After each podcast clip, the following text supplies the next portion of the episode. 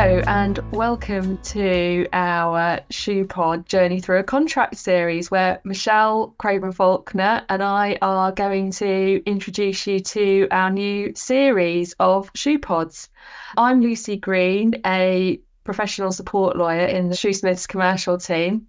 Good morning, Michelle.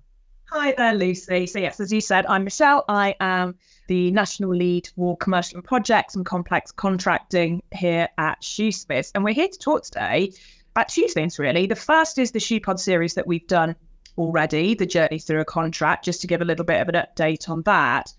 And then to talk about what we're doing next. It's like a pre season teaser, Everyone needs a trailer. Uh, well, I loved the first series of Journey Through a Contract. Can you just explain a little bit about the thinking behind how you structured that that first series? Sure. So it, it, it kind of came it came out of kind of covering a number of headings for me, really. The, the first was to create a tool which is in bite-sized pieces for people who are perhaps not lawyers but are charged with dealing with contracts in their day-to-day work. So the topic of this is called Journey Through a Contract.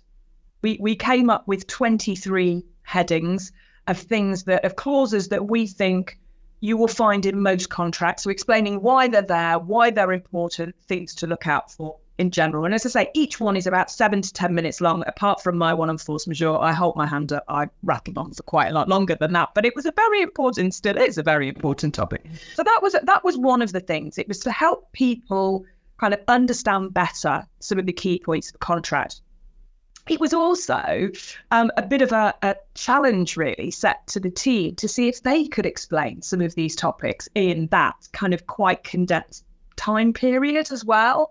Um, and I think the team have really taken that on board and have ended up really enjoying it, or they've not told me otherwise anyway. So, so it kind of covered a number of headings for people, and the feedback that we've had has been fantastic. One from the people doing the podcast, but also from kind of listeners of the podcast really enjoying what we've put out there. So it's it's been quite a success, I think. Yes, and I think the real sort of secret to the success of it is you don't have to be a lawyer to listen to these podcasts, and they're not in full of legalese or full of legal jargon. They're meant for everyone who works with contracts to have a little bite-sized snippet of, of those key features of a contract and, and really take something away from it. So that's great. So, what can you tell us about what we can expect from series two? Well, if we go back to season one to start off with, some of the topics that we've gone through, as I say, it is that whole journey through a contract. So, it starts from things like contract date, effective date, all the way through to boilerplate with some, you know, bits in the middle, like what's the difference between reasonable endeavors and best endeavors and indemnities and liabilities and, and all all that kind of stuff.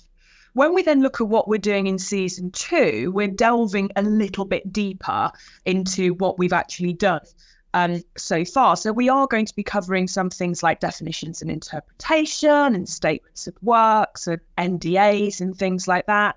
But then also some topics that listeners have come back to us on. So and, and some that also pick up some of our specialisms. So for example, the consumer team have pulled one together, which is how to identify whether a contract that you're looking at should have or does include something of a consumer element to it. Because, you know, as soon as we start straying into dealing with consumers, then there's a whole lot of regulation that needs to be looked at. And the same on the financial services side of things.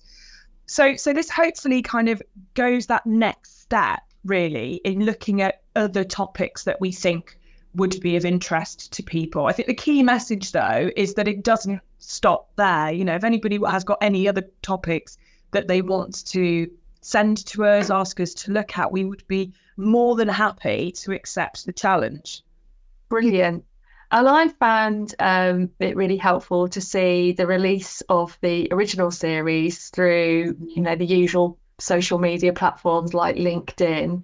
Um, but you can also get hold of the episodes through our website, can't you, Michelle? Yeah, they're on the website. They're basically available anywhere where you can get your podcasts.